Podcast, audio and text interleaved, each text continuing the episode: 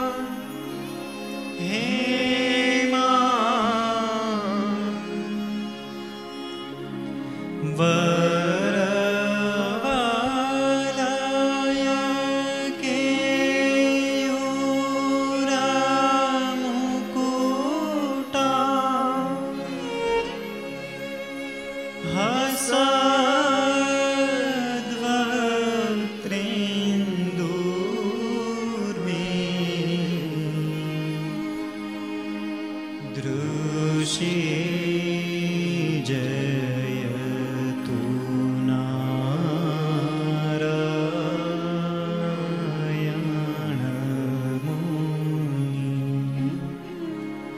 ॐ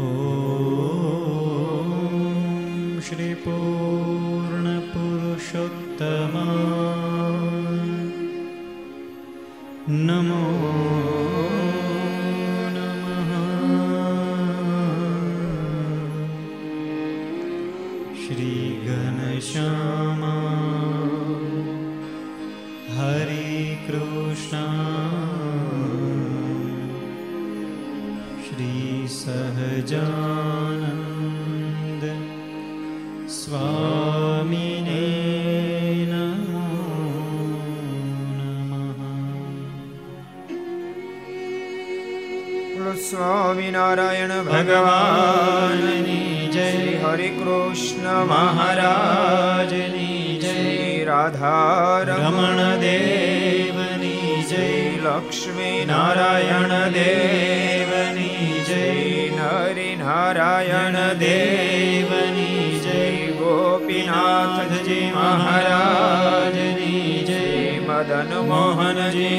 મહારાજની જય બાલ કૃષ્ણ લાલ કી જય રામચંદ્ર ભગવાન કી જય કાષ્ટભન દેવની જય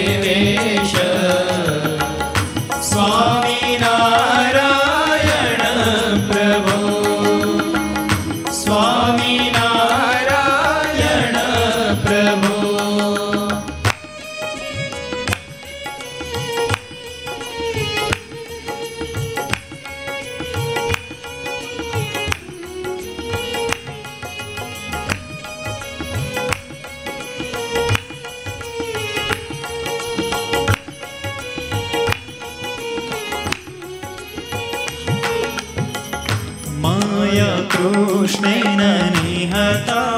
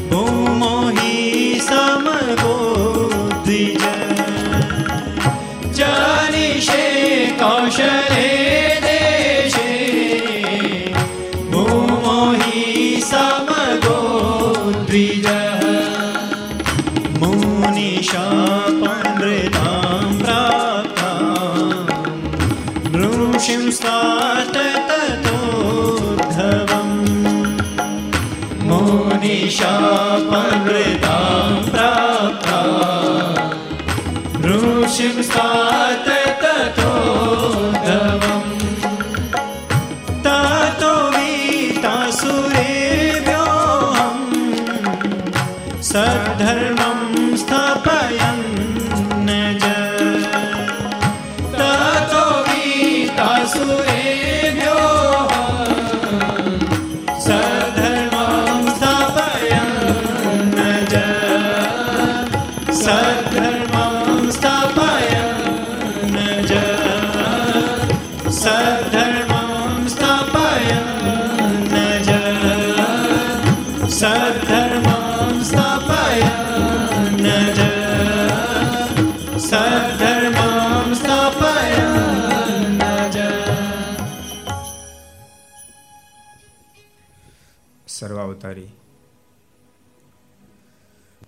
ઈષ્ટદેવ ભગવાન, સ્વામિનારાયણ મહાપ્રભુની પૂર્ણ કૃપાથી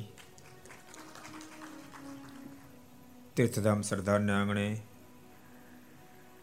વિક્રમ સંવત બે હજાર સત્યોતેર, વૈશાખ ચૌદસ બુધવાર તારીખ નવ છ બે હજાર એકવીસ, ચારસો ઓગણચાલીસમી ઘરસભા અંતર્ગત બાલ્યો મહોત્સવ, મજબૂત મન તો યુવાન એ શીર્ષક નીચે. આ દિવ્ય ઘર સભા બાળીઓ મહોત્સવમાં લાભ લેનાર શ્રી બાઇક ભક્તો, Aastha channel Laksh channel, Kartavya channel, સરદાર કથા યુટ્યુબ, લક્ષ યુટ્યુબ, કર્તવ્ય યુટ્યુબ, ઘર સભા યુટ્યુબ, આસ્થા ભજન યુટ્યુબ વગેરેના માધ્યમથી ઘેરે જેમ લાભ લઈ રહ્યા છે અહીંયા પણ સભામાં ઉપસ્થિત પૂજ્ય કોઠારી સ્વામી, પૂજ્ય આનંદ સ્વામી, પૂજ્ય બ્રહ્મ સ્વામી પૂજ્ય પૂર્ણ સ્વામી બાલમુકુંદ સ્વામી વગેરે બ્રહ્મનિષ્ઠ સંતો, પાર્ષદો ભગવાન ખૂબ જ વાલા ભક્તો બધાને ખૂબ હેતથી જાજે કહીને જય સ્વામિનારાયણ, જય શ્રી કૃષ્ણ, જય શ્રી રામ, જય હિન્દ, જય ભારત. સોળમો બાળીઓ મહોત્સવ. જગતમાં કહેવત છે, બારે બુદ્ધિ ને સોળે સાન આવી તો આવી નતર ગઈ. એમાં સોળમો બાળીઓ મોત આમાં જેટલાનું હરખું થઈ ગયું બધાને થઈ ગયું. સોળમો બાળીઓ મહોત્સવ. બાળકોને, યુવાનોને સંબોધીને જ્યારે વાતો થતી હોય. આમ તો સાંભળવાનું બધાને છે? પણ બાળકો, યુવાનો કેન્દ્ર સ્થાને છે. યુવાન કોને કહેવાય? યુવાન કેવો હોવો જોઈએ? યુવાન પાસે સમાજ શું અપેક્ષા રાખે છે. પરિવાર શું અપેક્ષા રાખે છે? સ્વયંનો આત્મા શું અપેક્ષા રાખે છે? એના પર આપણે મનોમંથન કરવાનું છે. જે દેશમાં યુવાન સમર્થ બને એ આખું રાષ્ટ્ર સમર્થ થઈ જાય. એક એક યુવાને ક્યારેક ક્યારે રાષ્ટ્ર પર જબરજસ્ત પરિવર્તન કર્યું છે. પણ ક્યારે પરિવર્તન કરી શકે તો મજબૂત મન તો યુવાન. કોઈ પણ કાર્ય કરવા માટે મનની મજબૂતાઈ બહુ મહત્વની છે. જન્મ જેટલા જેટલા ફેલ થાય છે. એવું તમે નહીં માનતા સાહસી નથી. ક્યારેક ક્યારેક સાહસી તો બહુ ગોથા ખાય છે. સાહસી જરૂર છે, પણ મન મજબૂત નથી. થોડા દાડ અહીં સાહસ કરે, થોડો દાડ અહીં સાહસ કરે, થોડો દાડ અહીં સાહસ કરે, તે ટાઈમ પૂરો થઈ જાય. પચાસ પચાસ ફૂટના પાંચસો બોર કરો તો પાણી ભેળા ન થાવ. સાહસ કરે છે, પણ મન અનબેલેન્સ છે. મન બેલેન્સ ન થાય, ત્યાં સુધી વ્યક્તિ સફળ ન થાય. આધ્યાત્મિક પથ હોય તો ભલે, આર્થિક પથ હોય તો ભલે. એજ્યુકેશનનો પથ હોય તો ભલે બિઝનેસનો પથ હોય તો ભલે. પ્રત્યેક જગ્યાએ મનની મજબૂતાઈ બહુ મહત્વની છે. બે જણા કે આમ બદલી જાય, બે જણા કે આમ બદલી જાય. એ માણસ કોઈ જિંદગીમાં સફળ થાય જ નહીં. જીવનની અંદર તમે ખૂબ વિચાર કરો, વિચાર કર્યા પછી જે વસ્તુને તમે સ્વીકારો ને મજબૂતાથી સ્વીકારો. દળતાથી સ્વીકાર કરો, જડતાથી નહીં. અનભૂલતાની જેને સફળ થવું હોય જેનો માન પરમાત્મા સુધી પહોંચો આલોકમાં પણ સફળ થવું હોય માનો તમે પાંચ કદમ ઉઠાવ્યા તમને લાગ્યું કે આ કદમ મારું રોંગ છે. પીછે હઠ કરવામાં આટલી તમે શરમ નહીં રાખશો, તો તમે સફળ થશે. ક્યારેક ક્યારેક માણસ મરી જાય, પણ મેં આમ કીધું આમ એવું ન ચાલે. જેને સફળ થવું હોય. એ વ્યક્તિને સ્વયંને મન ઉપર કંટ્રોલ હોવો જોઈએ, પોતાનું મન મજબૂત હોવું જોઈએ, ડિસિઝન પાવર હોવો બોલતાની પ્રત્યેક વ્યક્તિ માલિક બનીને જીવવો જોઈએ. યાદ રાખજો. પ્રત્યેક વ્યક્તિ માલિક બનીને જીવવો જોઈએ. કોના માલિક? બોલો તો. મનના. પ્રત્યેક વ્યક્તિ મનનો માલિક બનીને જીવવો જોઈએ. આજે તમે યુવાન જોશો તો કોઈ ગુટકાના ગુલામ છે, કોઈ માવાના ગુલામ છે, કોઈ બીડીના ગુલામ છે, કોઈ તમાકુના ગુલામ છે. કોઈ ફિલ્મોના ગુલામ છે. કોઈ અમુક ખાનપાનના ગુલામ છે. ગુલામીમાંથી તમે બહાર નથી નીકળતા, તો તમે સફળ કેમ થશો? અડધો કલાક તમને ગુટકા ન મળે, તમે ગોટો વળી જાઓ, તમે સફળ કેમ થશો? કલાક સિગરેટ ને મોડું થાય તો માથું ફાટે છે, તમે સફળ કેમ થશો? કેમ સફળ થશો? એ જ વ્યક્તિ સફળ થાય જે પોતે માલિક બને, મનનો માલિક બને. અને અને મોટા મોટા સંતોના પણ એ જ મત છે. સ્વામી એક વાતમાં બહુ સરસ વાત લખી. સ્વામી કે, ઘર ધણી બનીને જીવવું દાડિયા બનીને નહીં, નોકર બનીને નહીં, મહેમાન બનીને ઘર ધણી બનીને જીવવું એ લાગે તમને વાત બધી સામાન્ય, પણ એ વેદના સાર રૂપ છે. એટલે જેનું મન મજબૂત એ યુવાન. ભલામણા પાનના ગલાની પડખે નીકળે અને ઢીલો પોછો થવા માંડે. ફરસાણની દુકાનની પડખે નીકળે ઢીલો પોછો થવા માંડે. એ યુવાન શું કરી શકશે? શું કરી શકશે? કોઈ ચિત્ર જોઈ લે મન આગુ પાછું થઈ જાય. કોઈ શબ્દ સાંભળી લે મન આગુ પાછું થઈ જાય. બે મિનિટ આમ મન હાલતું બે મિનિટ આમ હાલવા માંડે. બે મિનિટ ખુદને ખબર ન રહે કે મન કઈ બાજુ હાલે છે. તો ક્યાંથી સફળ થશે? મન મજબૂત તો યુવાન. અને ભક્તો, જેના જેના મન મજબૂત થયા છે, એ તમામ પોતાના લક્ષ્યને વિંધી શક્યા છે. અને એનું ધાર્યું કરાવી શકે. ઓલો પ્રસંગ તમે સાંભળ્યો હશે? કૃષ્ણ ચરણદાસોની વાતો એક પ્રસંગ લખ્યો. એક કોળી યુવાન પરણી અને ઘેરે આવ્યો. પણ નારાયણદાસ સ્વામીનો સમાગમ કરેલો. ખરેખરો મજબૂત યુવાન. જૂનો જમાનો, ગાડામાં જાન જાય, જાન ગામમાં આવી, ઘેરે જાન પહોંચી વરાજો ગાડામાંથી નીચે ઉતર્યો. કન્યા ના પાડે. હું ગાડામાંથી નીચે ઉતરવા નથી. એટલે જાનડીઓ બધી કે આપણે ભાભી વાંધો શું? તો તમારા ભાઈને કયો કંઠી કાઢ નાખે ગળામાંથી, પૂજા બંધ કરી દે, લસણ ડોગળી ખાવાનું શરૂ કરી દે, તો ગાડામાંથી હેઠી ઉતરું. બોલો. એટલે જાણે તો હું જાણે કે આ ભાભી ખરી મળી છે. ઘેરે પગી નથી ત્યાં ઓર્ડર કરવા મળી. આ ભાઈની દિશા હું કરશે? અને એવી કન્યા મળી ભાઈની દિશા કેવી કરે? જાનડી હું જાણી ભાઈને કેમ કેવું? પણ ખુશપુસ ખુશપુસ થયો ને ઓલો વરાજ યુવાન સાંભળી ગયો. એ કે, શું વાત છે? એ કે, ભાઈ, અમારા ભાભી રી સાંભળી ગયા. પણ ગાડામાં દેશા ઉતરે પેલા તો હા, રી સાંભળી ગયા. એની માંગ એવી છે તું ગળામાંથી કંટી કાઢ નાય પૂજા બંધ કરી દે, લસણ ડુંગળી શરૂ કરી દે, તો ભાભી ગાડામાંથી ઉતરે. એમ છે ભાભી ગાડામાં ઉતરે. એમ નથી, ભાભીને ગુમાવવાનો છો ભાભી જાહે હાથમાંથી. પણ યુવાન બાપ નાનદાસ સ્વામી જેવા સમર્થ સંતને સેવેલો યુવાન. જન્મ તો કોળી જ્ઞાતિમાં હતો, પણ સિંહ જેવો થયેલો તૈયાર.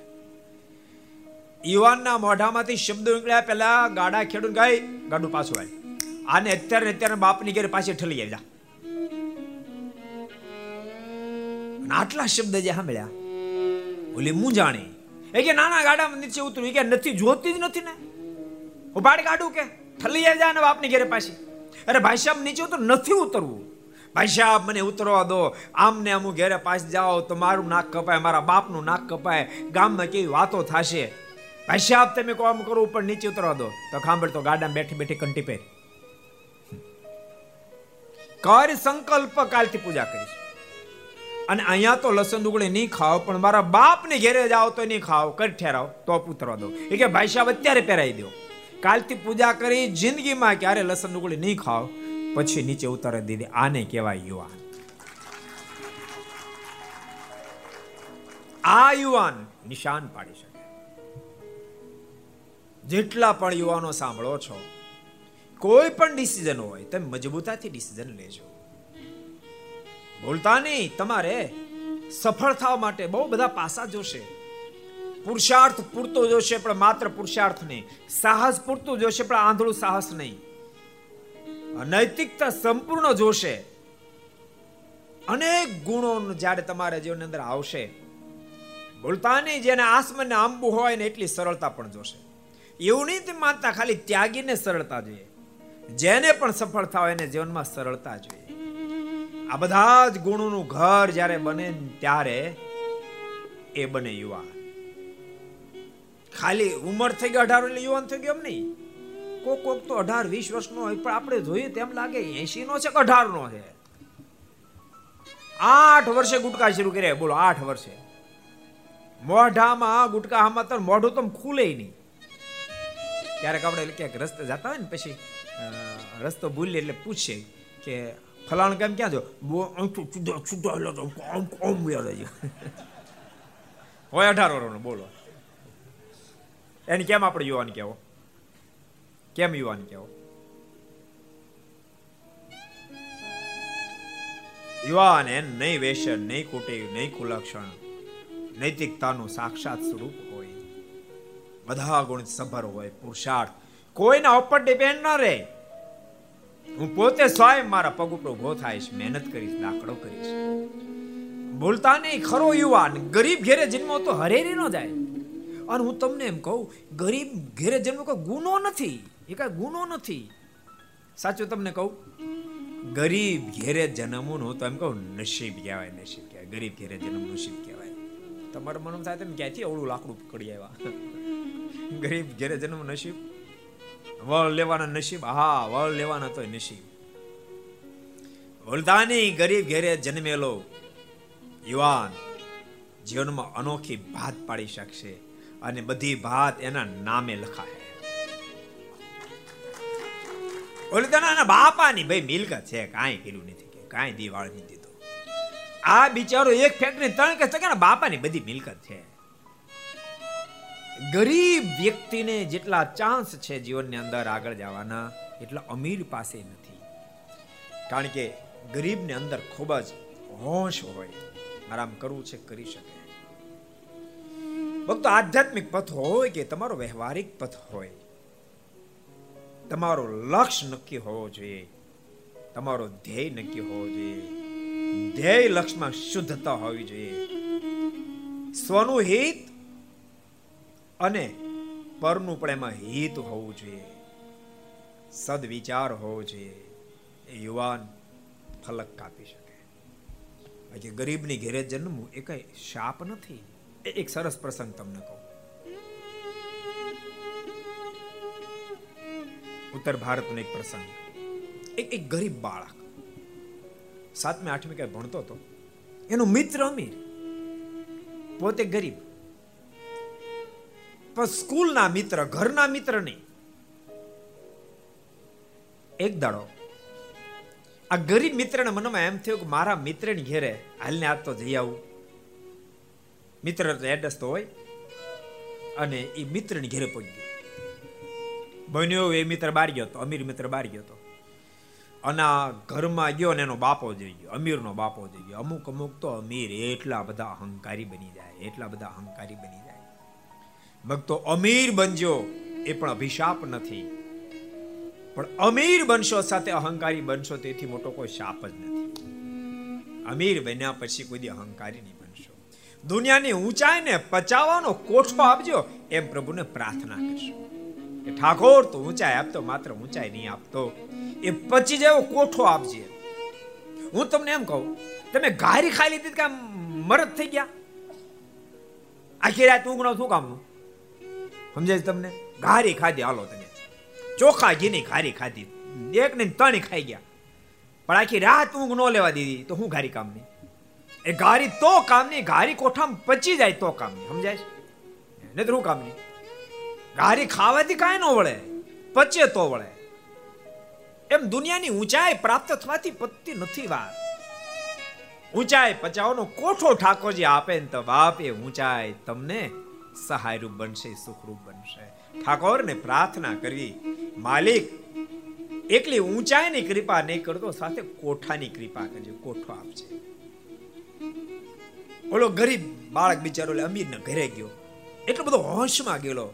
મારા મિત્રની ઘરે જાય મારો મિત્ર મળશે, બે દાડ મળ્યો નથી. એટલો બધો બિચારો હોશમાં મિત્રને ત્યાં મળવા ગયો. અંદર કેટલો બધો પોરો હતો. અમીરી ગરીબને મળવા જાય ત્યારે પર હોય કે ન હોય પણ ગરીબ અમીરને મળવા જાય ત્યારે પર હોય. સુદામા ભગવાન કૃષ્ણને મળવા કેટલો બધો પર હતો. એટલે તો કવિએ લખ્યું જુઓ સુદામાજી દ્વારિકામાં જાય છે રે. જુઓ સુદામાજી દ્વારિકામાં જાય છે રે. જુઓ સુદામાજી રે જુઓ સુદામાજી દ્વારિકામાં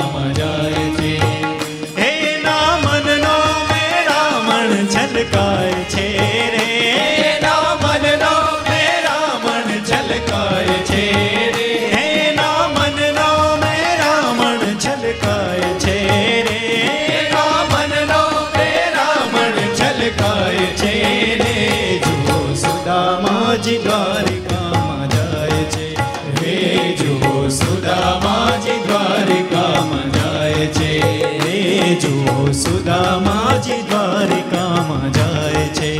રે જુઓ સુદામાજી દ્વારિકામાં જાય છે. રે જુઓ સુદામાજી દ્વારિકામાં જાય છે. રે જુઓ સુદામાજી દ્વારિકામાં જાય છે. રે જુઓ સુદામાજી દ્વારિકામાં જાય છે.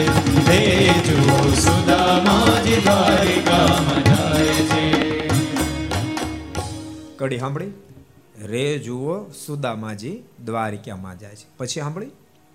એનો મનનો મેરામણ છલકાય છે રે, જુઓ સુદામાજી દ્વારિકામાં જાય છે. અમીર ગરીબની ઘેરે જાતો હોય ત્યારે એનો મેરામણ છલકાય ને કે ન છલકાય? પણ ગરીબ અમીરની ઘેરે જાય ત્યારે મેરામણ છલકાતો હોય. પેલો ગરીબ બાળક, અમીરી મિત્રને ત્યાં જાતો તંત્ર બહુ પોરહમાં મારો મિત્ર શું કરતો હશે? હું જઈશ. કેટલો મને પ્રેમથી બોલાવશે? અમે ભેટશું. આવા અનેક સંકલ્પ કરીને બિચારો ગયો. પણ ઘરમાં પ્રવેશ કર્યો એનો બાપો મળ્યો. મિત્ર બારી ગયો. એના બાપાએ આ ગરીબ વિદ્યાર્થીને, ગરીબ બાળકને પોતાના ઘરમાં આવતા જોયો અને એના બાપાનો તો મગજ ફાટી ગયો. આય છોકરા, અહીં કેમ આવ્યો? ભિખારી? અહીં શું દાટી હતી? કોનું કામ છે તારે? પેલા બિચાર સમજવાનો પ્રયાસ કર્યો કે મારા મિત્રનું કામ હતું, પણ હા મળે કોણ? ભક્તો ભૂલતા નહીં. અહંકાર જ્યારે આટી વેટે જાય ને ત્યારે ગરીબનું સાંભળવાની તકેદારી આપણી પાસે ન રહે. કોઈની સાંભળવાની તકેદારી ન રહે. એની રજૂઆતને સાંભળવા માટે આપણા કાન તૈયાર ન થાય. એની એની રજૂઆત ન સાંભળીએ આપણે. એટલું બધું ભયંકર અપમાન કર્યું. બાળકની આંખીમાં આંસુ ભરાય આવ્યા પાછો વળી ગયો. એને એક વાત ન સમજાણી કે આટલું બધું મને વધ્યા શું કામ મારો વાક શું? મેં કઈ કર્યું તો નથી. પોતા રીતે એને કોકડું ઉકેલવા મહેનત કરી, પણ કોકડું ઉકેલ્યું નહીં. એને ખબર ન પડે એટલા બધા મને વધ્યા કેમ. એને સ્કૂલમાં જઈ એક ટીચરને વાત કરી કે ફલાણો મારો મિત્ર એની ઘેર ગયો તો હું તો મને વધ્યા બહુ. શું કામ વધ્યા છે આટલા બધું? ટીચર બહુ હોશિયાર, બહુ ડાહ્યા. એને સમજાય બેટા, સાંભળ, એ અમીર છે, તું ગરીબ બાપનો દીકરો છો.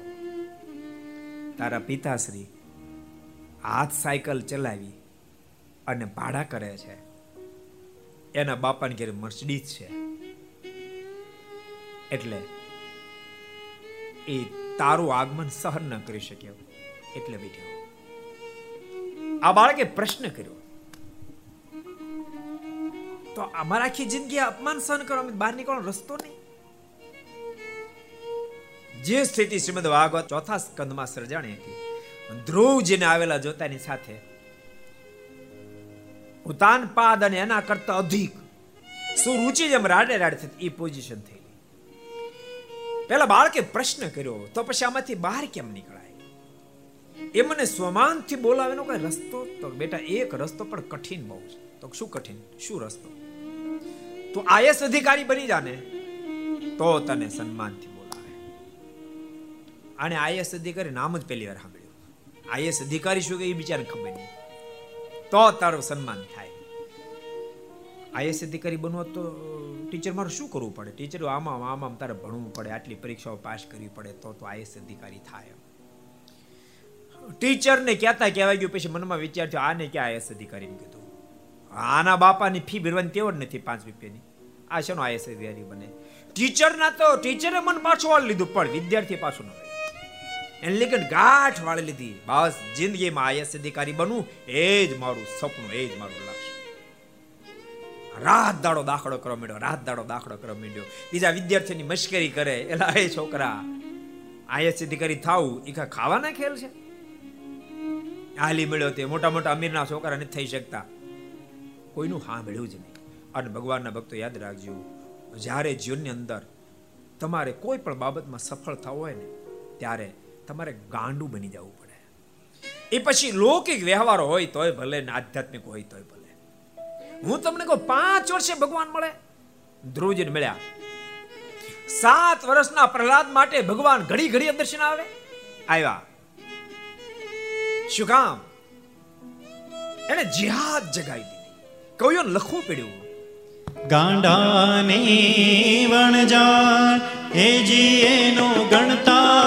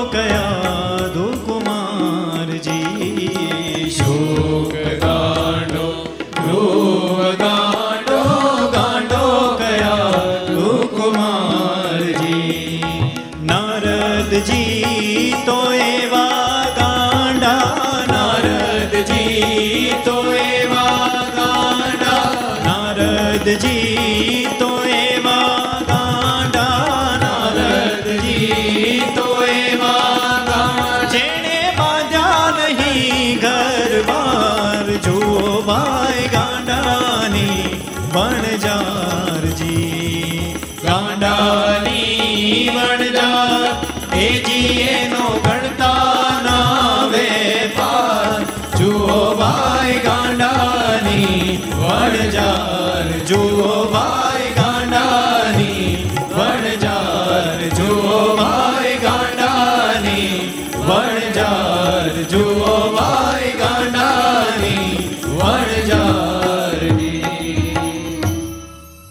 ખરેખર યુવાન ગાંડો હોવો જોઈએ. પણ બોલતા નહીં જોજો ગાંડા થઈ જાતે નહીં. પોતાનું લક્ષ્ય સિદ્ધ કરવા માટે ગાંડ છે.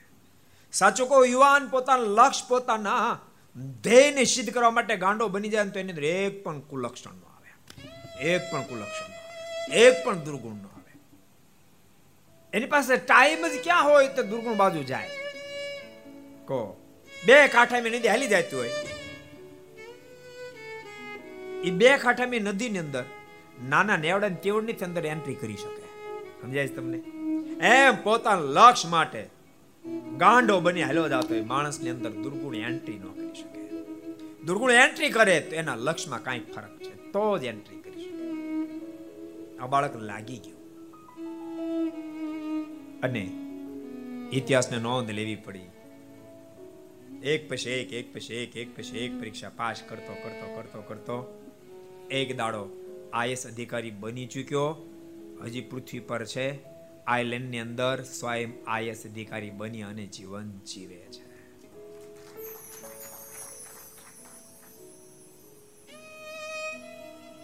એનામ યુવાન. એનમ યુવાન. ભગવાનના ભક્તો પોતાનો લક્ષ્ય સિદ્ધ કરવા માટે બહુ બહુ નિરાળું જીવન જીવજો. પુરુષાર્થ યુક્ત જીવન જીવજો. અવશ્ય સફળ થશો. અને ભૂલતાની નિષ્ફળતામાં તમે જરાય ભાંગી નહીં પડશો તો સફળ થશે. એક એક સરસ પ્રસંગ હમણાં. મહાભારતનો પ્રસંગ કહી દઉં. કહું.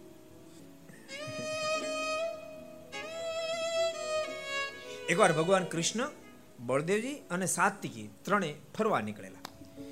એમાં જંગલમાં રાત પડી ગઈ. રાતવાસ રોકાવું પડે એમ હતું. પણ જંગલ બહુ ભયંકર હતું. આસુરી બધા ત્યાં રાક્ષસ વગેરે રહેતા હતા. એટલે ત્રણેય નક્કી કર્યું, ત્રણેય સુઈ જાય તો ક્યારેક ભયંકરતા સર્જાઈ જાય આપણે એક કામ કરી એક જાગે ને બે સુવે આપણે ત્રણ ત્રણ કલાકની પાળી કરી નાખી ત્રણની બબે ને છ કલાક તો ગણી નહીં. બબે કલાકની પાળી એમાં લખ્યું નથી કેટલી કરી એટલે આપણે ત્રણ કીધું. ચોક્કસ નથી લખ્યું, પણ બે ને આપણે કીધી. બે સુવે ને એક જાગે? સાત્વિક એટલે દ્વારકાનો જબરો યોદ્ધો કહેવાય. બહુ જબરો યોદ્ધો. સાત્વિકી જાગતો હતો અને દ્વારકાધીશ બળદેવભાઈ બે હોઈ અને થોડી વાર થઈને બ્રહ્મ રાક્ષસ આવ્યો. એની સાથે ભયંકર યુદ્ધ થયું. સાત્વિકી કઈ જેમ તેમ નહોતા. એને એને એને, એનો ખૂબ પ્રહાર કર્યો, પણ ઓલો જેમ તેમ નહોતો. ઉપાડી અને આને ગદા મારે સાત્વિકી ગદા એવી મારે, રાડ બોલી જાય. અને ઓલો ખડખડાટ હશે. આને રાડ બોલે ને, પછી હામું જોયો ને તમારો દોઢો થઈ ગયો હોય. સાત્વિકી વિચારા મળો ભારે કરી. વળી પાછા તો મહેનત કરી યુદ્ધ કરે. વળી પાછો એ ક્યાંક મારે ને આ રાડ નાખી જાય. પણ હામું જોયો ને પાછો દોઢો થઈ ગયો હોય. હવાર જો પહાડ જેવો થઈ ગયો. હવાર નથી બે કલાક થઈ ઓલો પહાડ જેવો થઈ ગયો. સાત થઈ ગયો તો ભાઈ થાવ થાકીને લોથપોથ થઈ ગયેલો. એ તો વિચાર ઘડીઓનો કાંટો દોતો હતો. હજી મારા બે કલાક થઈ. એનો ટાઈમ પૂરો થયો. બળદેવ જાગ્યા તે સાથે કીધું, હાશ, બળદેવભાઈ પૂછ્યું, કેમ છે? તો આમ બધું સારું, બહુ વાંધો નથી. આપ જાગો. ઓલો રાક્ષસ આઘોપાસ થઈ ગયેલો બ્રહ્મ રાક્ષસ. બળદેવ ભૈયા આમ પેરો ફેરવા મળ્યા થોડી વાર થઈને તે પેલો બ્રહ્મ રાક્ષસ આવ્યો.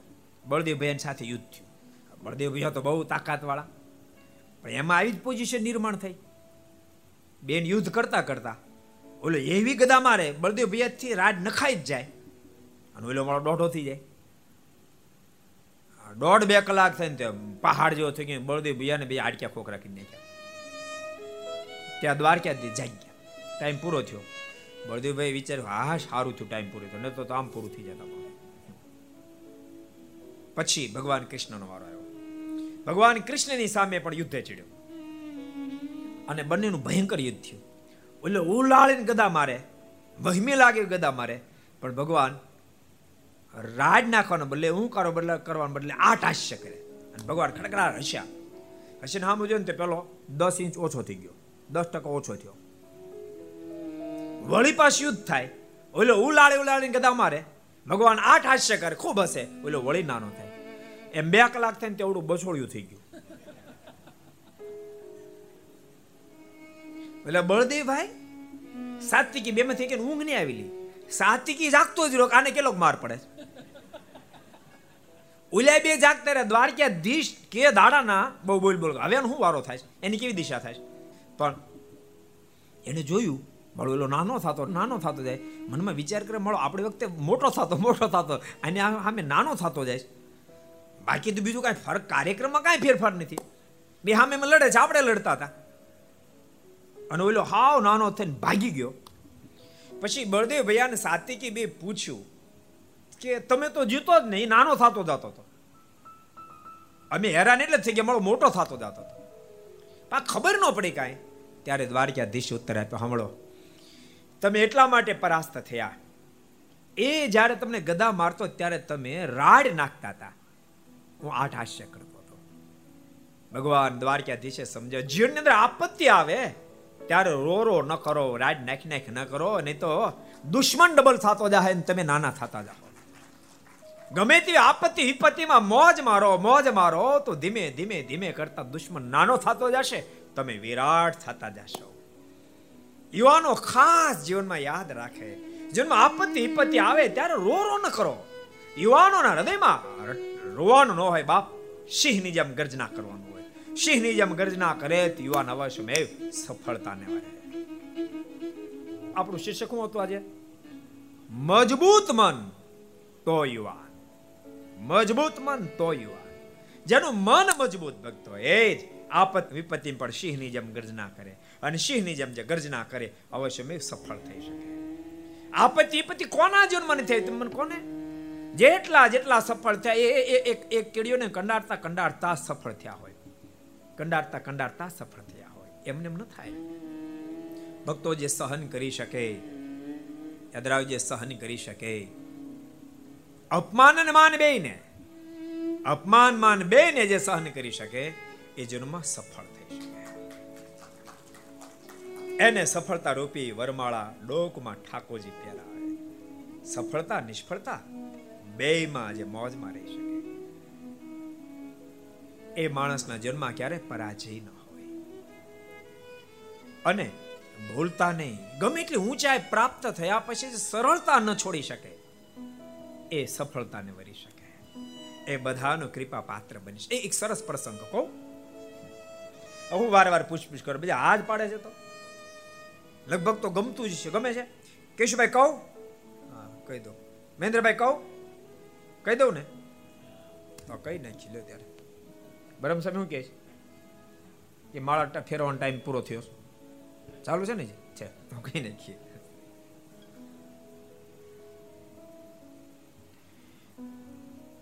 શીખ ગુરુ રામદાસજીનો એક અદ્ભુત પ્રસંગ.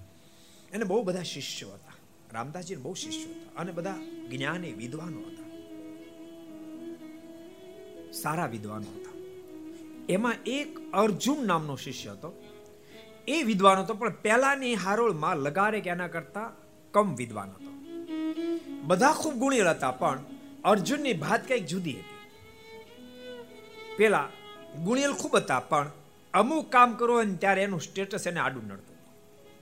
મનમાં એમ થાય, કે હું આવડો મોટો વિદ્વાન, આવડી મોટી મારી પ્રતિભા આ કામ મારથી કેમ થાય?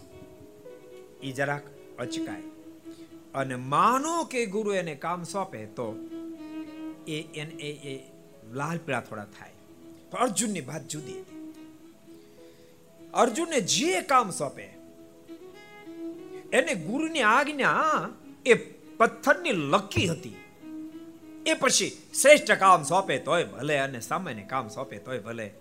એ બધું ખૂબ આનંદથી, ખૂબ મસ્તી કરતો અને ગુરુ વચન એને પોતે ભક્તિ માનતો.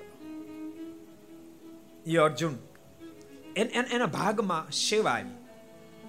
વાસણમાં જવાના? અને ટોયલેટ બાથરૂમનું જે ખરાબ ગંદુ નીકળ્યું હોય, એની સફાઈ એના ભાગમાં સેવા પણ કોડે કોડે કરે? હોશે હોશે કરે. એની પાસે એટલી બધી સેવા માથે આવી. બીજા ધ્યાન ભજન કરી શકે ને ટાઈમ ન મળે, તો એ મોજમાં જ. એ સેવા કરતો કરતો ભજન કરી લે. અને એમ માને કે આ જ મારા માટે ભજન છે. મારા ગુરુની આજ્ઞા છે મારા માટે આ ભજન છે. એટલો બધો મોજ મારે એ ભજન ગાતો જાય ટોયલેટ બાથરૂમ સાફ કરતો જાય ગંદુ હોય એને બધું સાફ કરતો જાય વાસણ માનતો જાય. અને કોઈ વાસણમાં કે સેવામાં બીજું કોઈ આવે, તોય ઠીક છે, તો સાથે સેવા કરે. ન આવે તોય મનમાં કોઈ સંકલ્પ નહીં કોઈક આવ્યું, ન આવ્યું, નહીતર આપણે એમ થાય, મારે એકલા કરવાની નો આવ્યો. પણ કોઈ સંકલ્પ જ નહીં. મોજમાં સેવા કરી રાખે અને ખૂબ આનંદથી જીવનને વ્યતીત કરે. એમ કરતા કરતા રામદાસજીનો અંતકાળ નિકટમાં આવ્યો. રામદાસજી શિષ્યોને બધાને બોલાવીને કહ્યું કે, આ મારી પેટીમાં હું ગયા પછી ખોલજો. કોણ મારો ઉત્તરાધિકારી? આમાં મેં બધું લખ્યું છે. અને રામદાસજી બહુ સમર્થ શીખ ગુરુ, ચતુર્થ ગુરુ, બહુ સમર્થ. આ લોકમાંથી વિદાય લીધી. આ લોકમાંથી વિદાય લીધા પછી બધા ભેગા થયા. શિષ્ય સમુદાય, ત્યાગી ગુરસ્થ બધાય. હવે આપણે બધો વિધિ પૂરો થયો છે. તો ગુરુને સ્થાને કોની સ્થાપના કરશું? તો ગુરુનો આદેશ છે પ્રમાણે પેટી ખોલીએ બધા વચ્ચે પેટી ખોલી. મનમાં ઘણા બધા વિદ્વાન સંતો હતા, એટલે એમ હતું કે આનું નામ હશે આનું નામ હશે, આનું નામ હશે, ઘણી બધી અટકળો હતી. આનું હશે, આ હોશિયાર છે, આ બહુ વિદ્વાન છે, આ બહુ મોટા વક્તા છે, આમ છે, તેમ છે, હજારો પ્રકારના સંકલ્પ હતા. એની મધ્ય પેટી ખોલી. પેટી ખોલીને તો એમાં અર્જુનનું નામ હતું મારે સ્થાને અર્જુન હવે પ્રસ્થાપિત કરવું. ઘડી બે ઘડી અચંબો થયો કે અર્જુન કરતા તો ઘણા બધા વિદ્વાનો હતા. પણ આખીર શિષ્યો બધા જ્ઞાની હતા. બધા એક સેકન્ડમાં અર્જુનનો સ્વીકાર કરી લીધો અને મનમાં વિચાર કર્યો ગુરુ સંપૂર્ણ યોગ્ય અર્જુનની સ્થાપના કરી છે. કારણ કે આપણે આપણી લાઈફમાં જોયું છે કે ગુરુના વચનને પથ્થરની લકી માની અર્જુનજીએ કામ કર્યું છે. ગમે તેવું કામ હોય તો એને કોઈ તર્ક નથી, કોઈ વિચાર નથી. અયોગ્ય છે અયોગ્ય છે, કોઈ એવો કોઈ એની પાસે કોઈ સંકલ્પ નથી માટે યોગ્ય છે. અને અર્જુન, જન્મ અર્જુન સિંહ રાખ્યું. એને ગુરુના ગાદી પર સ્થાપિત કર્યા અને શીખ શીખ સંપ્રદાયનો અભ્યાસ જેને કર્યો છે, ખબર હશે. શીખ સંપ્રદાયના પંચમ ગુરુ બન્યા અને એવું અદ્ભુત કાર્ય કર્યું. શીખ સંપ્રદાયના મોટા મોટા જે સદગુરુ આવ્યા, એમાં બધાએ કરતા અર્જુનસિંહ બધા કરતા ટોપ લેવલના સદગુરુ સ્થાપિત એટલે જીવનમાં ગમે એટલી ઊંચાઈ આવે ભક્તો તો પણ નીચામાં નીચું કામ કરવામાં ક્યારે તમે શરમાશો નહીં. એમાં પોતાનું સ્ટેટસ ઓછું થાય એવો જિંદગીમાં કોઈ દી સંકલ્પ નહીં કરશો કે આ આવું કામ મારે કરવાનું? આ હું કરું? વિચારશો નહીં વિચારશો નહીં. એ જ વ્યક્તિ મહાન બની શકે, જેને કોઈ કાર્ય નાનું ન મને એ જ વ્યક્તિ મહાન બની શકે, જેને કોઈ કામ નાનું જ ન મનાય. ને તો મન સ્વીકારે નહીં, પણ એની સામે પણ મનને ઝુકાવી દે, એવું મજબૂત જેનું મન એમના આજે હું તમને આજનો પ્રશ્ન વર્તમાન કાળનો તમને કહું. આજે હજારો યુવાનો ગ્રેજ્યુએટ ડબલ ગ્રેજ્યુએટ માસ્ટર કરેલા વગર નોકરી આટા મારે છે. વગર નોકરી આટા મારે છે. મજૂર લોકો જેને સાઇન કરતા ના આવડે, જેને સાઇન કરતા ના આવડે, એવા મજૂર લોકો એ લોકો રોજના ચારસો રૂપિયા કમાઈ આવે છે અને એને માટે લોકો લાઈનમાં આજ મારીને આવવાના મારીને આવવાના મારીને આવવાના ચારસો રૂપિયા આપે. કેટલા? મજૂરને ચારસો મળે, ડબલ ગ્રેજ્યુટને આઠ હજારનો પગાર ન મળે. ચારસો એટલે કેટલા રૂપિયા થાય તમને ખબર? હિસાબ આવડે? કેટલા થાય? ચાર, તેર ને બાર. બાર હજાર મળે. કેટલા મળે? બાર હજાર મળે. કોને? ડબલ ગ્રેજ્યુએટ ને કોને? કોને? અભણ, મજૂર. ગમે તેવા કપડાં પહેર્યા છે. જીવનમાં નાના મોટા વેસનો છે, કુટેવો છે, કુલક્ષણો છે. ભાષાનો મેળ નથી, તો એને ચારસો મળે. અને ડબલ ગ્રેજ્યુટ ચાર જગ્યાએ ઇન્ટરવ્યુ આપવા જાય. અને દસ હજારમાં સિલેક્ટ ન થાય, કારણ શું? ગોતો. ગોતો જડી જાહે. કારણ માત્ર એટલું છે એ પોતાનો સ્ટેટસનો વિચાર કરે, મને મારા સ્ટેટસ પ્રમાણે નોકરી મળવી જોઈએ. મારા સ્ટેટસ પ્રમાણે મેં હું ડબલ ગ્રેજ્યુએટ છું, મેં માસ્ટર કર્યું છે, માટે મને એસી ઓફિસ તો મળવી જ જોઈએ. સમજાય એ એસી ઓફિસ ગોતવા જાય છે, એટલે વગર એસી, નોન એસી નથી મળતી. બોલતા નહીં સ્ટેટસનો તમે વિચાર ન કરો, પુરુષાર્થ કરો. હું તો ત્યાં સુધી કહું, તમે ઇન્ટરવ્યુ આપવા જાઓ, એક ફેલ ન થાવ, એક ફેલ ન થાવ. ઇન્ટરવ્યુ આપવા જાઓ, ત્યારે તમને પૂછશે, તમે શું કરશો, શું કરી શકો છો? તમે કહેજો, મારું ક્વોલિફિકેશન આ છે. પણ તેમ છતાંય તમે જે કામ બતાવશો કરીશ, મને આવડતું શીખી લઈશ. એ જ મિનિટે તમે પાસ થઈ જાઓ એ જ મિનિટે પાસ થઈ જાઓ. તમે એસી નો વિચાર ન કરો. એસી તમારો વિચાર કરશે કે આવો ખાનદાન, આવો હોશિયાર, આવો આવો ડાહ્યો, આવો પુરુષાર્થ માણસ, એ એ પરસેવાનું. એમ જેપ હું હું કામનું? હું જન્મું છું એવાને ટાટું કરવા હાટું. સમજાય તમને? એસી ગોતતું ગોતતું ગોતતું તમારી પાસે આવશે. તમારે એસી ગોતવા જ આવવું પડશે નહીં. એસી માટે હળિયાપાટી નહીં થતા. તમારે માટે એસી હળિયાપાટી થાય. બહુ સાચું કહું. તમે આજનો યુવાન અટવાઈ રહ્યો છે એનું કારણ. એ પોતે પોતાનો સ્ટેટસ જાળવવા બહુ મહેનત કરે, એમાં ઠામકું સ્ટેટસ એનું વિખાઈ જાય છે. એક ફેરી તમે મોકળાશ મૂકી દો સ્ટેટસ તમને સામેથી કહેશે મારો સ્વીકાર કરો, મારો સ્વીકાર કરો, મારો સ્વીકાર કરો. પુરુષાર્થ પૂરતો કરો, નૈતિકતા અપનાવો. એ એક સરસ પ્રસંગ કહો શ્રી રામન, બહુ મોટા સાયન્ટિસ્ટ એને એક ફેરી સાયન્ટિફિકમાં આસિસ્ટન્ટ મેનેજરની જરૂર હતી. એટલે એને બધે જાહેરાત કરી અને ઘણા બધા લોકો ઇન્ટરવ્યૂ આપવા માટે આવ્યા હતા. ખાસ યુવાનો સાંભળજો. કોઈ લાલચમાં લેવાય નહીં જાશો. ખાસ સાંભળજો. ઘણા બધા યુવાનો આવ્યા હતા. એ બધા ઇન્ટરવ્યૂ આપી આપી નીકળતા હતા. પણ કોઈ સિલેક્ટ નહોતું થતું. એક યુવાન પણ ફેલ થયો. અને બધા ઇન્ટરવ્યુ પૂરા થયા. શ્રી રામન જ્યારે બહાર નીકળ્યા, ત્યારે એણે જોયું પેલો યુવાન ત્યાં વેટિંગ રૂમમાં બેઠો હતો. એટલે શ્રી રામન એની પાસે જઈને કીધું કે, ભાઈ, તું ભૌતિક વિજ્ઞાનમાં કાચો સાબિત થયો છો. એથી કરીને અમે તને ઇન્ટરવ્યુમાં સિલેક્ટ નથી કર્યો, તો પછી બેઠો છો કેમ? ત્યારે પેલા યુવાનના મોઢામાં જ શબ્દ નીકળ્યા, સાહેબ, હું કોઈ અપેક્ષાથી નથી બેઠો, તો પછી કેમ બેઠો છો? સાહેબ, મને કાલે તમે જે ઇન્ટરવ્યુ બોલાવ્યો ને ત્યારે ટ્રાવેલિંગ માટે, જે મને રકમ મોકલવામાં આવી બાય મિસ્ટેક ડબલ મોકલાઈ ગઈ છે. તો મારી ફરજ આવે છે કે મારે ડબલ રકમ છે એક ભાગની, મને અડધી રકમ મારે પાછી તમને આપવી જોઈએ. આપ બધાને ઇન્ટરવ્યુ લેતા હતા, આપ બીજી હતા, તો આપ જેવા મોટા માણસનો મારે ટાઈમ બગાડે નહીં. હું તો સામાન્ય માણસ છું. મનમાંથી અડધો કલાક બેસીશ, મને શું ફરક પડવાનો? આપની તો એક એક મિનિટ કિંમતી હોય.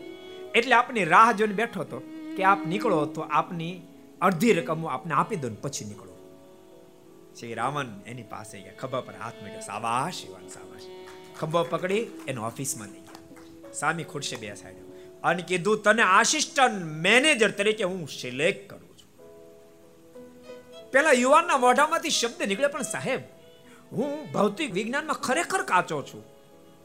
ત્યારે શ્રી રામનના મોઢામાંથી અદ્ભુત શબ્દ નીકળ્યા. મને ખબર છે તું ભૌતિક વિજ્ઞાનમાં કાચો છો, પણ એ ભૌતિક વિજ્ઞાન હું તને શીખડાવી શકીશ. ભૌતિક વિજ્ઞાન હું તને શીખડાવી શકીશ. વિજ્ઞાનમાં પાકા હોય ભૌતિક વિજ્ઞાન એવા ઘણા જોવા મળશે, પણ તારા જેવો નૈતિકવાન યુવાન મને ક્યાં મળે? માટે તારી નૈતિકતા જોઈને હું તને આસિસ્ટન્ટ મેનેજર તરીકે સ્વીકાર્ય કરું છું. યુવાનો, સાંભળજો.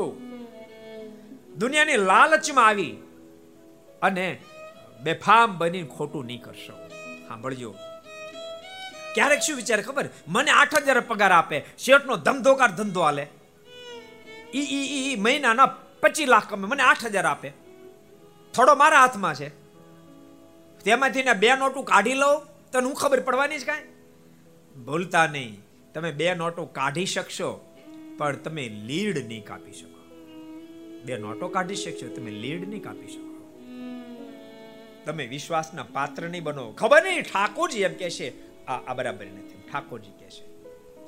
ભક્તો, ખરેખર યુવાનને જો સફળ થવું હોય તો, બહુ સાચું કહું તો, શેઠ તમને ગમે તે આપે. તમને પાંચ હજાર આપે, દસ હજાર આપે, પંદર હજાર આપે. હું તો એમ કહું, શેઠ ભલે તમને પંદર હજાર આપે, પણ તમારી પાસે કૌશલ્યતા હોય, હોશિયારી હોય ડાપણ હોય તો જ્યાં તમે નોકરી કરો ને ત્યાં ઘર ધણી બની નોકરી કરજો. તમારી સર્વે કલા એમાં ઠલવી દેજો. સર્વે કલા ઠલવી દેજો. પચાસ હજાર રૂપિયા શેઠ ખર્ચે તો તમારે જેવો માણસ ન મળે. તમે પંદર હજારમાં પચાસ હજાર કરતાં વધારે કામ કરશો. ભૂલતા નહીં શેઠ ભલે પંદર હજાર આપે. શેઠ ભલે એક રૂપિયો વધારે ન આપે. શેઠ તમને પંદર હજાર આપશે, પણ બાપ, શેઠનો શેઠ તમને પંદરની પચાસ આપશે, શેઠનો શેઠ આપશે. શું કામ ચિંતા કરો? એની ઘેરે દેર છે, અંધેર નથી. અનુભવ કે સાથ કહેતા હું. એની ઘેરે દેર છે, અંધેર નથી. શું કામ ચિંતા કરો? શું કામ ચિંતા કરો નૈતિકતાથી જીવન જીવશો પુરુષાર્થથી જીવન જીવશો બહુ બહુ સદાચાર યુક્ત જીવન જીવજો અને યુવાનોને ખાસ કહું છું. યુવાન અવસ્થા જીવનું કેરિયર બનાવવા માટે છે. જીવનું કેરિયર બનાવવા માટે બાળ અવસ્થા, યુવાન અવસ્થા છે. એમાં કેરિયર બને. એના માટે તમને યુવાન અવસ્થા પ્રાપ્ત થઈ છે. ત્યારે તમે મોજ શોખમાં જિંદગીને વેડફી નહીં નાખતા. આમ વાળ કપાવન આમ વાળ હમણાં તો કઈ જુદી ભાતની નકશીઓ આવી છે. વાળમાં વાળમાં નકશી થાય એવી તો ઠાકોરજીને ખબર નહીં બોલો. વાળમાં પથ્થરમાં નકશીઓ થતી તો આપણે ખબર હતી. વાળમાં નકશી થાય, બોલો. એવી નકશી પાડી હોય. ઓલા જંગલમાં કેડિયું ન હોય, એમ કેડિયું પાડી. ઓલા, આમાં આમાં બહુ સાચું કહો. તમે તમે તાર માર્કિંગ કરજો. પચાસ કેડિયું વાળાને ગોતજો. પચાસ કેડિયું વાળાને ગોતજો. આમ કેડિયું આમ કેડિયું અમુક તો અડધું મુંડન, અડધામ વાળ. એટલે ભલે આખું કરે નાખો ને. અડધા મુંડનના ત્રણસો રૂપિયા લે. અમારે આખા કરે વીસ રૂપિયા લે. આખું કરે નાખો ને. એને માટે યુવાની નથી. એને માટે યુવાની નથી. યુવાની જીવનના સ્વપ્ન સાકાર કરવા માટે છે. આ માત્ર લોકના નહીં, આ લોકની સાથે પરમેશ્વરને ભેટવા માટે ઠાકોરજી યુવાની આપી છે. ઠાકોરજીને ભેટવા માટે આપી છે. બહુ સાચું કે તમે, પચાસ સો એવા ભેગા કરો કીડીયું વાળા સો ભેગા કરશો, એકાદ બે તમને સંગે કરીને કેળિયું પડાવી છે, બાકી અઠ્ઠાણું ટકા તમને આવારા જોવા મળશે. જેના જીવનની કોઈ દિશા જ નહીં હોય. જેના જીવનની કોઈ દિશા જ નહીં. હું તો ત્યાં સુધી કહું. એટલે અમુક અમુક છે ફાટલા પેન્ટ પહેરે. હાથ જગ્યા એટલે પણ શું કામ? તમને ખબર? ભાષ્ય હું લખ્યું, તમને ખબર? કેલાને ખબર? ભાષ્ય બહુ સ્પષ્ટ શતાન સમય કલમ લખી કે ગ્રસ્થ ફાટલું વસ્ત્ર પહેરે, એને નગ્ન સમજો. આમ બહુ સ્પષ્ટ શબ્દો લખ્યા. સાંભળજો યુવાનો? ગ્રસ્થ ત્યાગી માટે ન લખ્યું. ત્યાગી માટે શોભા લખી. શતાન સ્પષ્ટ કર્યું. ત્યાગી વસ્ત્ર ફાટેલ પહેરે, સાંધેલું પહેરે, એના માટે શોભા છે. હા એના માટે એક વાત લખી ગરીબ હતી છે બિચારાને. વ્યવસ્થા નથી ને કદાચ સાંધેલું કપડું પહેરે તો વાંધો નહીં.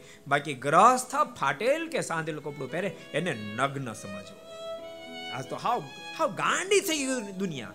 એજ્યુકેશન આવ્યા પછી હાવ ઓલા ઓલા ઓલા ઘેટા રેવા થઈ, ઘેટા જેમ કેમ ફાટેલ પહેર્યું? તે ઓલે ઓલે ઓલે ફિલ્મ આવી તેને પહેર્યું? એટલે એને તો ઘડીક પહેર્યું, તું કાયમ પહેરશો એ તો અડધો કલાક શોપ વીડિયો ઉતરી ગયો, પછી એને પહેરી લીધું, બીજું ના, બીજું લાવ્યો તારે.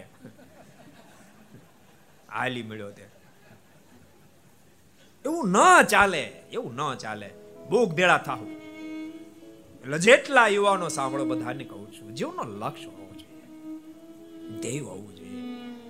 ધ્યેય લક્ષ્યની સાથે જ આગળ જાય એ સફળ થાય. ભગવાન સ્વામિનારાયણ આ આ આ મહામંત્ર હતો. મહારાજ આજ કહેતા, સંતો સહન કરો સહન કરો સહન કરો. મહારાજ એક ફિર ભુજ બિરાતા સરસ પ્રસંગો બે સંતો આવ્યા. મારે સંતોને પૂછ્યું સંતો કેમ છો? સંતોને આંખમાં આંસુ ભરાણ. મહારાજ કે, સંતો કેમ રડી પડ્યા? મહારાજ કે, મહારાજ, બહુ ઉપદ્રવ થાય છે. લોકો ગાળો દે છે, અપમાન કરે, માર મારે, કંઠીઓ તોડી નાખે છે, મૂર્તિઓનું પાણી પધરાવી દે છે. મહારાજ, દુનિયાનું જેટલું દુઃખ કહેવાય, બધું જ અમારે માથે છે. અત્યારે ભગવાન સ્વામિનારાયણ શું બોલ્યા ખબર? સંતો, નથી લાગતું તમે થાપ ખાઈ રહ્યા છો? તમે સાધુ બની દુઃખનું વર્ણન કરો, નથી લાગતું થાપ ખાઈ રહ્યા છો? સંતો સાંભળો, તમે માનો છો દુનિયાનું બધું દુઃખ અમને મળ્યું. હું એમ માનું છું, દુનિયાનું બધું સુખ તમને પ્રાપ્ત થયું છે. આ મહારાજ, દુનિયાનું બધું સુખ તમને પ્રાપ્ત થયેલું સંતો. એ દુઃખના પીડિયરમાંથી તમે જો પ્રસાર થઈ જાશો, તો તમે જેટલા સુખ્યા થશો, દુનિયામાં એટલો કોઈ સુખ્યો નહીં હોય. જ્યાં સુધી ભક્તો એ તૈયારી ન થાય, ત્યાં સુધી જીવનમાં સફળતા ન મળે. સફળ જેને થવું હોય. કાકા કાલે કરે એક બહુ અદ્ભુત નોંધ લખી છે. કાકા કાલે કરે સાહિત્યકારો બધાને એક ફેરી બોલાવ્યા. અને નિબંધો લખવાના હતા. સાહિત્ય તૈયાર કરવાનું હતું. કાકા કાલે કરે બધાએ આ કેવી રીતે આપણે એને સફળ થાય, આ કેવી રીતે પાર ઉતરે, આ કેવી રીતે સુંદર લખાણ થાય વગેરે વગેરે બધા પ્રવચનો કર્યા. છેલ્લે કાકા કાલેકરનો જ્યારે વારો આવ્યો ને ત્યારે કાકા કાલેકરના મોઢામાંથી શબ્દ નીકળ્યા. શ્રેષ્ઠ સાહિત્ય તૈયાર કરવું છે. શ્રેષ્ઠતા પ્રાપ્ત કરવી છે? બધા કીધું, હા, શ્રેષ્ઠ સાહિત્ય તૈયાર કરવું છે ને? ત્યારે કાકા કાલેકર કે શ્રેષ્ઠ સાહિત્ય તૈયાર કરવું હોય ને, તો ભગવાન સ્વામિનારાયણ જે રસ્તે ચાલ્યા, એ રસ્તે ચાલો તો શ્રેષ્ઠ સાહિત્ય તમે તૈયાર કરી શકો. ભગવાન સ્વામિનારાયણ નો ઉપદેશ તમે જો, એના પરમહંસ નો ઉપદેશ તમે જો. એના પરમહંસે એવું નથી કે મોટા માંડવા નાખીને જ ઉપદેશ આપ્યો. માંડવામાં ઉપદેશ આપ્યો. માંડવામાં કોઈ ન મળ્યો તો ખેતરોમાં ગયા, વાડીઓમાં ગયા. વાડીઓમાં જઈ જઈ હળની પાછળ ચાલી ચાલીને ઉપદેશો આપ્યા. પછી રેપ જે બનેલી ખેડૂતોને ઉપદેશ આપ્યા. પછી રેપ જે બળદને જોઈ અને ખેડૂતોને કીધું, અરે ખેડૂતો, અરે પટેલ, આ તમારા બળદ પરસ્યો રેપ જે, તમે પરસ્યો રેપ જે. આ સંપૂર્ણ સૂરજ ખીલેલો છે. તમારું શરીર આખું ધૂળથી ભરાઈ ગયું છે. તમે આ બધું કરો છો, એ બરાબર છે, પણ આ બધું કર્યા પછી આની ફળશ્રુતિ કાંઈ મળવાની નથી. આટલું બધું કરો છો, આ નાશવંત શરીર માટે તો થોડુંક આત્મા કલ્યાણ માટે કરતા જાઓ. દેહ માટે આટલું સહન કરો છો, તો થોડું આત્મા માટે સહન કરો, તો બેડો પાર થઈ જશે. એવો ખેતરે ખેતરે વાડીએ વાડીએ ફરી ફરીને ઉપદેશ આપ્યો. એટલે હળવાશથી ઉપદેશ આપ્યો કે જેને કારણે લોકોએ અમલ કર્યો કાકા કાલે કરી કે શ્રેષ્ઠ જ્ઞાતિથી લઈ અને સામાન્યમાં સામાન્ય જ્ઞાતિ સુધી, સામાન્ય સામાન્ય વ્યક્તિ સુધી પરમહંસો સંતો પહોંચ્યા. અને પરમહંસો સંતોએ ત્યાં નાના નાની વ્યક્તિ પાસે પહોંચી પહોંચી એના જીવન દિવ્ય બનાવ્યા. શ્રેષ્ઠ કક્ષાની વ્યક્તિ કહેવાતી હોય એના જેવા દિવ્ય જીવન બનાવી દીધા. એ પદ્ધતિ જો આપણે અપનાવશું તો આપણે શ્રેષ્ઠ સર્જન કરી શકશું. નહીં તો નહીં કરી શકીએ. સંતો સાંભળજો. આ પદ્ધતિથી આપણે પણ ચાલશું તો શ્રેષ્ઠ સર્જન કરી શકશું. નહીં તો તમને જેમ થાય કે તમે ભણ્યા એટલે અમને એસી ઓફિસ મળવી જોઈએ, એમાં આ બધા વિદ્વાન થાય. એના મનમાં થાય કે અમને શીટ જ મળવી જોઈએ, અમને વક્તા પદ જ મળવું જોઈએ. અમને આમ જ મળવું જોઈએ, અમને આમ જ મળવું જોઈએ તો ફેલ થાય. તો ફેલ થાય. ભગવાન સ્વામિનારાયણનો મૂળ દેશ સ્વીકારે મને બે જણા મળ્યા બેની આગળ ભગવાનની વાતો કરીને ભગવાન ઓળખાવીશ મને એક વ્યક્તિ મળ્યો તો એકને પાસે ભગવાનની વાતો કરીશ. એના જીવનને ઉજાગર કરી નાખીશ. એના જીવન વેસનો કુટેવ, કુલક્ષણ છોડાવી દઈશ. એનું દિવ્ય જીવન બનાવી દઈશ. મારા પર મારું ઠાકોર રાજી થઈ જાય એનું જીવન બનાવી દઈશ. તો આ સફળ થાય. તો આ સફળ થાય. આ શ્રેષ્ઠતા પ્રાપ્ત કરવાનો રસ્તો છે. એના વિના શ્રેષ્ઠતા પ્રાપ્ત ન થાય. ભૂલતા નહીં. સમાજમાં બહુ બધા લોકો, બહુ બધા લોકો ભણેલા છે. અને ભણેલા હોવા છતાંય પણ ખૂબ દુઃખી થાય છે. એનું કારણ વિચારધારામાં ફરક છે. બાકી અવશ્ય બે જીવનમાં સફળતાને વરી શકે. ભગવાનના ભક્તો, આપણને ઠાકોરજી બહુ મોટી મહેરબાની કરી છે. યુવાનો બધાને કહું છું, મન ઉપર વિજય પ્રાપ્ત કરશો. મન માગે નહીં આપશો. મન માગે નહીં આપશો. આપણી ઈચ્છા પ્રમાણે મનને પ્રાપ્ત થાય એવું કરશો. જીવ ઈચ્છે એ મનને મળે, મન ઈચ્છે જીવ આપે તો તો દુખીના ડાળિયા કરી મૂકશે. મનના ગુલામ નહીં, મનને ગુલામ બનાવજો. અને મનને ગુલામ બનાવે ને ભગવાન સ્વામિનારાયણ અંત્યના છવ્વીસમાં વચરામતમાં એમ કે એ તો ભગવાન તુલ્ય પૂજન કરો, યોગ્ય બની જાય છે. જે મનને દાબીને વર્તે પણ મનનો દાબ્યો દબાય નહીં. તો એનું નામ યુવા. એવું તમે નહીં માનતા? અઢાર, વીસ વર્ષના થઈ ગયા, આપણે આપણે થોડું ભણી લીધું ઇન બિન માર્યું, ટાઈ બાય બાંધી. થોડું ઘણું ઇંગ્લિશ આખું ભાંગું આવડી ગયું. એટલે યુવાન નહીં. એટલે યુવાન નહીં. જીવન દિવ્ય બની જાય. તમારું મન તમારા કાબુમાં આવી જાય. એટલે તમે યુવાન મને ખબર છે, યુવાનો બહુ સપના હોય. પણ બોલતાની માત્ર સ્વપ્નાથી માણસ સફળ નથી જતો. હમણાં તો લોકો નાના નાના પુસ્તક બહુ લખતા આવું સપનું શિવ આમ આમ એલા ભલામણા તો આખી દુનિયા સ્વપ્ન સેવે છે. હો, સાયકલ હાંકનારો સ્વપ્ન સેવે છે કે મારે મોટો મહેલ થાય અને એમાં મર્સિડીઝ ગાડી બે પડી હોય, ત્રણ ઓડી પડી હોય સાત આઠ બીજી નાની ગાડીઓ પડી હોય. સ્વપ્ના સેવે છે. એમ સ્વપ્ન સેવાથી સફળતા મળતા છે. હાલી મળ્યા તે. સપનું જરૂર સાકાર થાય, પણ એને માટે એની એની નિષ્ઠા હોવી જોઈએ, એનો દાખલો હોવો જોઈએ નૈતિકતા હોવી જોઈએ. અનેક ગુણો જ્યારે ભેળા થાય ત્યારે અવશ્ય મેં એ સ્વપ્ન સાકાર બને. ઘઉંનો લોટ આવી ગયો, થૂકડી થઈ જાય. ઘઉંનો લોટ મળી ગયો શું થઈ ગયું? એકલા લોટથી સુખડી ન થાય, એની સાથે ઘી મેળવવું પડે. એમાં સાકર હોવી જોઈએ, માને, એમાં ગોળ હોવો જોઈએ, ઘી હોવું જોઈએ, એને એને શેકવા માટે પાત્ર હોવું જોઈએ, અગ્નિ હોવી જોઈએ, આ બધું હોવા પછી મહત્વની ચીજ એને પકાવનાર કોક હોવો જોઈએ. ત્યારે પાકી શકે, ત્યારે સુખડી થઈ શકે. એમ યુવાનો બધાને મારી એક ભલામણ છે. તમારે જીવનના સ્વપ્નને સાકાર કરવા માટે તમે તમારા વડીલોની આમન્યાનું અનુસંધાન રાખજો. વડીલો કદાચ ભણ્યા ઓછો હશે, પણ ગણ્યા ખૂબ હશે, અનુભવ ખૂબ હશે, એની પાસે એના અનુભવનો પણ તમે ઉપયોગ કરશો. એની વાતને સમજવાનો પ્રયાસ કરશો. તમે અવશ્ય મેં સફળ થઈ શકશો. યુવાનો માટે તો જેટલું કહીએ એટલું ઓછું છે. દિવસે યુવાનોને અનુસંધાન રાખીને જ વાતો કરશું. બધા સંતો યુવાનો અનુસંધાન રાખીને વાતો કરશે, કારણ કે આ યુવા મહોત્સવ છે. પણ યુવાનો મજબૂત મન તો યુવાની સૂત્રને હૃદયમાં કંડારી લેજો. તમે ખૂબ સફળ થશો. સાચા અર્થમાં યુવાન સાબિત થશો. વેશનો કુટે કુલક્ષણમાંથી બહાર નીકળી જાજો. જીવનને દિવ્ય બનાવજો. એ ભલામણની સાથે, તો આવો જે જે સાથે આજની સભાને વિરામ બોલો સ્વામી નારાયણ ભગવાન. શ્રી હરિ કૃષ્ણ મહારાજ રાધા રમણ દેવની.